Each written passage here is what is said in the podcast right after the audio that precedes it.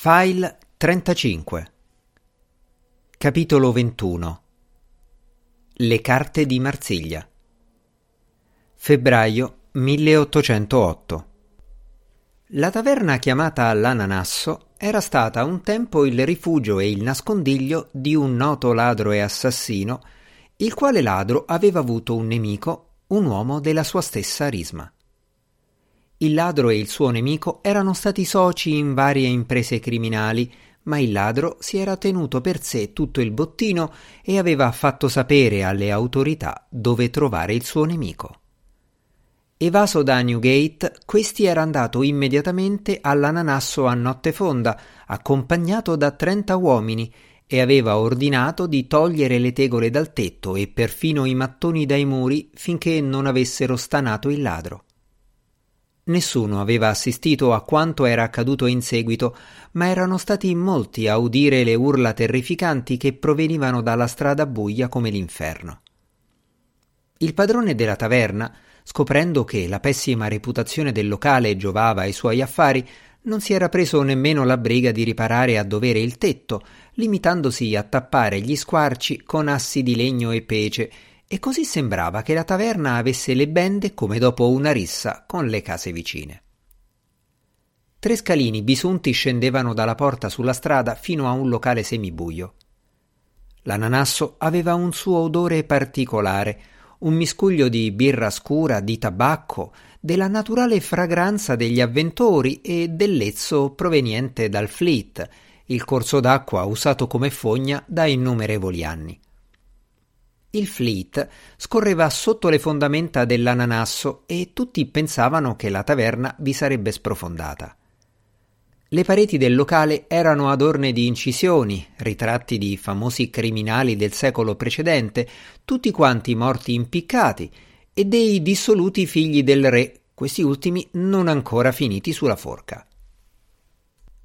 Childermas e Vinculus sedettero a un tavolo d'angolo, una ragazza sbucò dalla penombra per portare un'economica candela di sego e due boccali di peltro colmi di birra bollente e speziata, e Childermas pagò.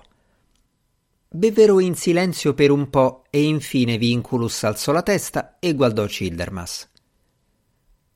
Che cos'erano tutte quelle idiozie a proposito di cuffie di principesse?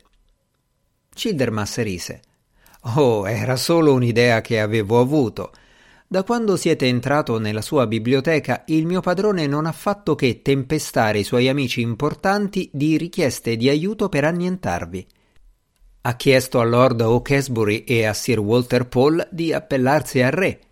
Forse pensava che il re avrebbe mandato l'esercito a farvi la guerra, ma Lord O'Casbury e Sir Walter gli hanno detto che Sua Maestà difficilmente si sarebbe preso un gran disturbo per un mago di strada, ciarlatano e straccione.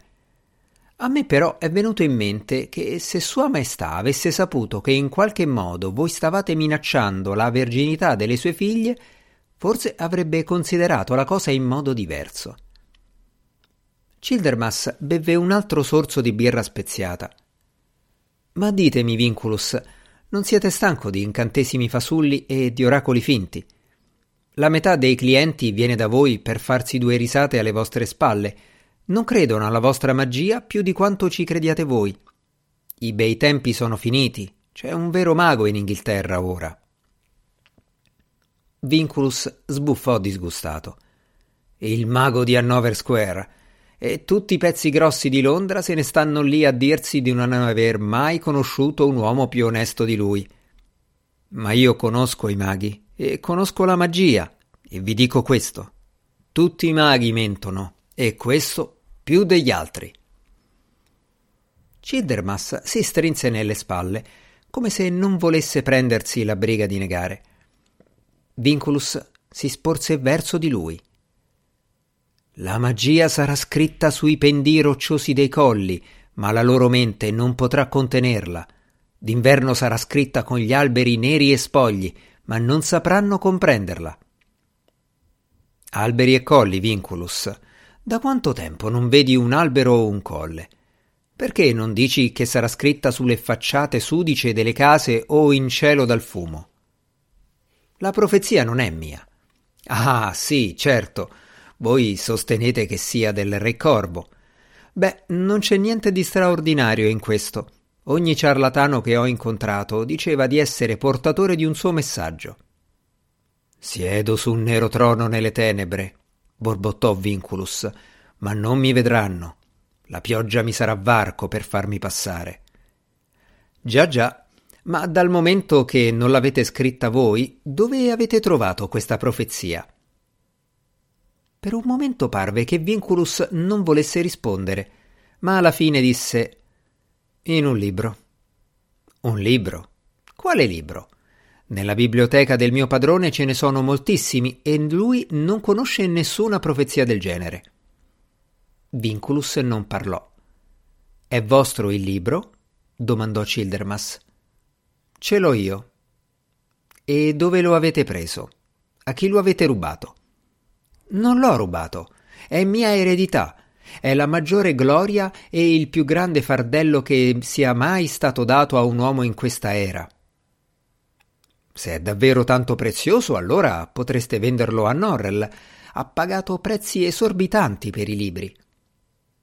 Il mago di Hanover Square non possiederà mai questo libro, non lo vedrà nemmeno. E dove conservate questo tesoro così prezioso? Vinculus rise sprezzante, come per far capire quanto fosse improbabile che lo rivelasse proprio al servitore del suo nemico. Childermas chiamò per ordinare altra birra e dopo che la ragazza l'ebbe portata, tutti e due la sorseggiarono in silenzio per un po'. Alla fine Childermas prese un mazzo di carte dalla tasca interna della giacca. Carte di Marsiglia. Le avete mai viste? Le ho viste spesso, ma le vostre sono diverse. Sono copie delle carte di un marinaio che ho conosciuto a Whitby. Le aveva comprate a Genova con l'intenzione di usarle per scoprire dove erano sepolti i tesori dei pirati, ma quando le ha avute in mano si è accorto che non le sapeva usare si è offerto di vendermele, ma allora io ero povero e non potevo pagare il prezzo che voleva lui. Perciò abbiamo fatto un patto. Io gli avrei predetto la fortuna e in cambio lui mi avrebbe fatto copiare le carte. Purtroppo la sua nave ha fatto vela prima che fossi riuscito a finire i disegni e una metà l'ho fatta a memoria. E che cosa gli avete predetto? La verità, che sarebbe morto annegato prima che finisse l'anno. Vinculus rise con aria di approvazione. A quanto pareva, al tempo del patto con il marinaio, Childermas era troppo povero perfino per poter comprare i fogli da disegno, perciò le carte del marinaio erano state ricopiate dietro conti dei tavernieri, liste della lavandaia, lettere, vecchie parcelle e locandine. In seguito le aveva incollate su cartoncini colorati, ma in qualche caso traspariva la stampa o lo scritto sull'altro lato, dando alle carte un aspetto curioso. Childermas ne dispose nove sul tavolo e scoprì la prima. Sotto la figura si leggevano un numero e un nome. 9. L'ermite. Vi era raffigurato un vecchio vestito con un mantello e un cappuccio da monaco. Portava una lanterna e camminava appoggiandosi al bastone, come se avesse quasi perso l'uso delle gambe a furia di stare seduto a studiare. La faccia era accigliata e sospettosa. Un'atmosfera secca pareva avviluppare l'osservatore come se la carta stessa fosse cosparsa di polvere. Hmm, sembra che attualmente le vostre azioni siano governate da un eremita. Beh, questo lo sapevamo già. La carta successiva era Le Mat, l'unica a non avere un numero, come se il personaggio raffigurato fosse in un certo senso al di fuori della storia. Mostrava un uomo in cammino lungo una strada, all'ombra di un albero d'estate. Si appoggiava al bastone e a un altro bastone che portava in spalla era appeso un fagotto. Un cagnolino lo seguiva zampettando. La figura voleva rappresentare il buffone o il giullare dei tempi antichi. Aveva una campanella sul berretto e ha le ginocchia nastri che Childermas aveva colorato di rosso e di verde. Pareva che Childermas non sapesse che interpretazione dare a quella carta, perché dopo essere rimasto meditabondo per qualche momento, passò alle due vicine. 8. La Justice. Una donna incoronata che reggeva una spada e una bilancia e il due di bastoni. I bastoni erano incrociati e, tra le altre cose, potevano rappresentare l'incrocio di due strade. Childermas scoppiò in una breve risata. Bene, bene, esclamò fissando Vinculus a braccia concerte con un'espressione divertita sulla faccia. Questa carta qui, disse poi battendo il dito su la Justice, mi dice che avete soppesato i pro e i contro e siete arrivato a una decisione. E questa, disse indicando il due di bastoni, mi dice che la vostra decisione è partire. Avevate già deciso di lasciare Londra. Tante proteste, Vinculus, eppure avevate intenzione di andarvene. Vinculus scrollò le spalle come per dire che cosa vi eravate aspettato. La quinta carta era il Valet de Cope, il fante di coppe. Naturalmente si pensa a un fante come a un uomo giovane, ma la figura era quella di un uomo maturo a capo chino, i capelli arruffati e la barba incolta. Nella mano sinistra reggeva una coppa pesante, tuttavia non era quella a dargli la curiosa espressione sofferente, a meno che non fosse la coppa più pesante del mondo. No, doveva essere qualche altro peso, non immediatamente visibile. A causa del materiale che Childermas era stato costretto a usare, quella carta aveva un aspetto davvero bizzarro. La figura era stata tracciata sul retro di una lettera e la scrittura traspariva, tanto che le vesti dell'uomo erano una massa di scarabocchi e vi erano lettere perfino sulla faccia e sulle mani. Nel vederla Vinculus rise e quasi l'avesse riconosciuta, diede alla carta tre colpetti in segno di saluto amichevole. Fu questo forse a rendere Childermas meno sicuro. Avete un messaggio da consegnare a qualcuno? disse in tono incerto. Vinculus annuì. E la prossima carta mi dirà chi è questa persona? Sì. Ah ah! esclamò Vinculus e scoprì egli stesso la sesta carta. Era il Cavalier de Baton, il cavaliere di bastoni. Un uomo con il cappello dalla tesa larga stava in sella a un cavallo dal pelo chiaro. Il terreno su cui cavalcava era indicato da poche rocce e zolle d'erba intorno agli zoccoli dell'animale. Il cavaliere era vestito con abiti costosi, ma per qualche inesplicabile ragione stava portando una pesante clava. Chiamarla clava in realtà era farla sembrare più nobile di quanto non fosse, trattandosi di poco più di un grosso ramo di un albero o di un arbusto. Vi erano ancora attaccati ramoscelli e foglie. Vinculus prese la carta e la studiò attentamente. La settima carta era il due di spade. Childermas non disse nulla, ma scoprì subito l'ottava. Le pendu, l'appeso. La nona carta era Le Monde e mostrava una figura femminile nuda che danzava. Ai quattro angoli della carta erano disegnati un angelo, un'aquila, un toro e un leone alati, i simboli degli evangelisti. È possibile che abbiate un incontro, spiegò Childermas, un incontro che potrebbe portare a una prova di qualche specie, forse perfino alla morte. Le carte non dicono se sopravviverete o no, ma qualsiasi cosa vi succeda, questa, disse toccando l'ultima carta, indica che raggiungerete il vostro scopo. E che cosa sono ora, lo sapete? domandò Vinculus. Non esattamente, ma so di voi più di prima. Avete capito che non sono come gli altri. Qui niente dice che siete qualcosa di più di un ciarlatano, ribatté Childermas, cominciando a raccogliere le carte. Aspettate, lo fermò Vinculus. Ora vi predico il futuro. Vinculus prese le carte e ne dispose nove sul tavolo. Poi le scoprì tutte l'una dopo l'altra. 14. La Lune. 16. Le Maison Dieu, la torre, rovesciata. Il 9 di spade, Le Valet du Bâton, seguito dal 10 di bastoni rovesciato. 2. La Papesse. 10. La Rue de la Fortune. Il 2 di denari, il Re di coppe. Dopo averle contemplate, prese la Maison Dieu e la esaminò, ma non disse nulla. Childermas rise. Avete ragione, Vinculus. Non siete come gli altri. C'è la mia vita su questo tavolo, ma voi non sapete leggerla. Siete uno strano personaggio, l'opposto di tutti i maghi degli ultimi secoli, che erano pieni di scienza ma non avevano talento.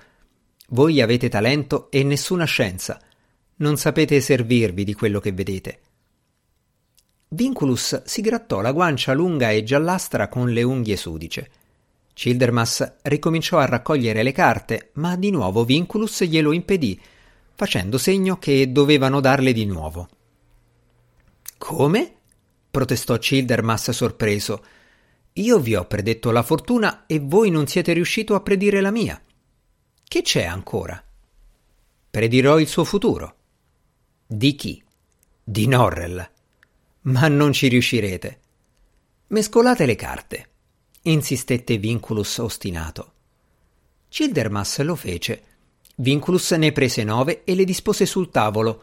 Poi scoprì la prima. 4. L'Empereur, che mostrava un re seduto su un trono dall'aria aperta, con il solito equipaggiamento dei sovrani, la corona e lo scettro. Childermas si sporse e la studiò attentamente. Che c'è?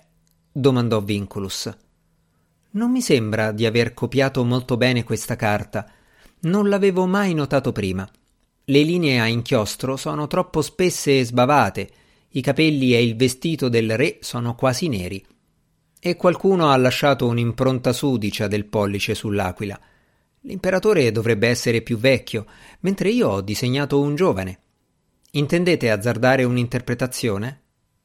No rispose Vinculus, indicando con un cenno sprezzante del mento che Childermas doveva scoprire la carta successiva. 4. L'Empereur. Una breve pausa di silenzio. Non è possibile, affermò Childermas. In questo mazzo non ci sono due imperatori. So che non ci sono. Quell'imperatore era semmai ancora più giovane del primo e più aitante Capelli e veste erano neri e la corona al suo capo era diventata una sottile fascia di metallo chiaro. Non vi era traccia di impronta sulla carta, ma il grande uccello nell'angolo era decisamente nero e aveva rinunciato a sembrare un'aquila per assumere un aspetto molto più inglese. Era diventato un corvo imperiale. Childermas girò la terza carta. 4. L'Empereur. E la quarta? 4. L'Empereur. Sulla quinta il numero e il nome della carta erano scomparsi, ma la figura era rimasta la stessa. Un giovane re dai capelli neri ai cui piedi stava impettito un grande uccello nero. Childermas scoprì tutte e nove le carte, esaminò perfino il resto del mazzo, ma nella sua agitazione le fece cadere e si sparpagliarono dappertutto. Neri re si affollarono intorno a Childermas, volteggiando nell'aria fredda e grigia. Su ogni carta vi era la stessa figura, dallo stesso sguardo chiaro e implacabile. Ecco, sussurrò Vinculus, ecco che cosa potete dire al mago di Hanover Square. Ecco il suo passato, il suo presente e il suo futuro. Inutile dire che quando Childermas, tornato a casa, ebbe riferito tutto a Norrell, questi si arrabbiò moltissimo. Che Vinculus continuasse a sfidarlo era già un motivo sufficiente a farlo infuriare.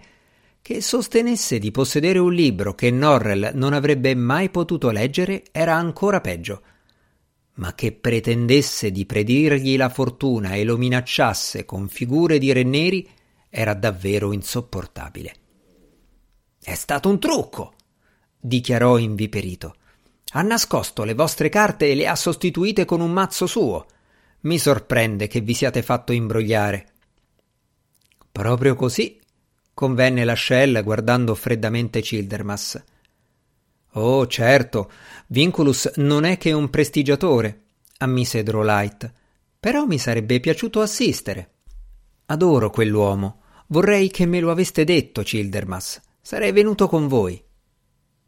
Childermas ignorò la Shell e Drolight per rivolgersi direttamente a Norrell. Anche supponendo che sia tanto bravo da fare un trucco simile, cosa che non sono affatto disposto a credere, come faceva a sapere che possedevo un mazzo di carte di Marsiglia? Come faceva quando nemmeno voi ne eravate a conoscenza? Già, ed è stato meglio per voi che lo ignorassi. Non c'è niente che io disprezzi tanto quanto la cartomanzia. Oh, è stato un affare mal condotto dal principio. E quel libro che dice di avere? domandò la Shell. Già, quel libro, disse Norrell. Quella strana profezia. Direi che non è nulla, però una o due espressioni facevano pensare a qualcosa di molto antico. Credo che sarebbe meglio se potessi esaminarlo. Dunque, signor Childermas, disse la Shell, non so dove lo tiene. Allora vi suggeriamo di scoprirlo. Così Childermas fece spiare Vinculus, e la prima e più sorprendente scoperta fu che era sposato. Sposatissimo, anzi. Aveva cinque mogli sparse un po' ovunque nelle varie parrocchie di Londra e nelle città e paesi vicini. La più vecchia aveva 45 anni, la più giovane 15, e nessuna sapeva dell'esistenza delle altre quattro. Childermas riuscì a parlare con tutte, a due di loro si presentò nella veste del modista improbabile, a un'altra come doganiere, per la quarta assunse il ruolo di giocatore d'azzardo e bevitore, e alla quinta disse che in realtà fingeva di essere un servitore del grande signor Norrell di Hanover Square, perché in segreto era egli stesso un mago. Due cercarono di derubarlo, una disse che gli avrebbe rivelato tutto ciò che voleva purché le pagasse da bere, Un'altra tentò di portarlo con sé a un raduno di preghiera metodista e la quinta, con sorpresa generale, si innamorò di lui. Ma alla fine, nonostante tutti i ruoli da lui interpretati, non approdò a nulla, perché le mogli non sapevano nemmeno che Vinculus possedesse un libro, figuriamoci poi dove lo custodisse. Il signor Norrell si rifiutò di prestarvi fede e nel suo studio privato al secondo piano fece incantesimi e scrutò nel bacile d'argento pieno d'acqua, esaminando gli alloggi delle cinque mogli di Vinculus, ma in nessuno vide qualcosa che assomigliasse a un libro. Nel frattempo, in una stanzetta a lui riservata, Childermas usava le sue carte, tutte tornate all'aspetto originario, tranne l'Empereur, che non aveva perduto l'aspetto da re corvo. Alcune carte continuavano a uscire, tra queste l'asso di coppe, una specie di calice di fattura così elaborata da sembrare piuttosto una città cinta da mura sostenuta da uno stelo, e la due, la papesse. A giudizio di Childermas, quelle due carte indicavano qualcosa di nascosto. Anche le carte di bastoni comparivano con una frequenza davvero inusitata, ma sempre le carte alte, sette, otto, nove e dieci, e più lui studiava quella fila di bastoni, più si convinceva che si trattasse di un codice. Al tempo stesso erano una barriera, un ostacolo alla comprensione, tanto che Childermas giunse a una decisione. Il libro di Vinculus, qualsiasi fosse, doveva essere scritto in una lingua sconosciuta.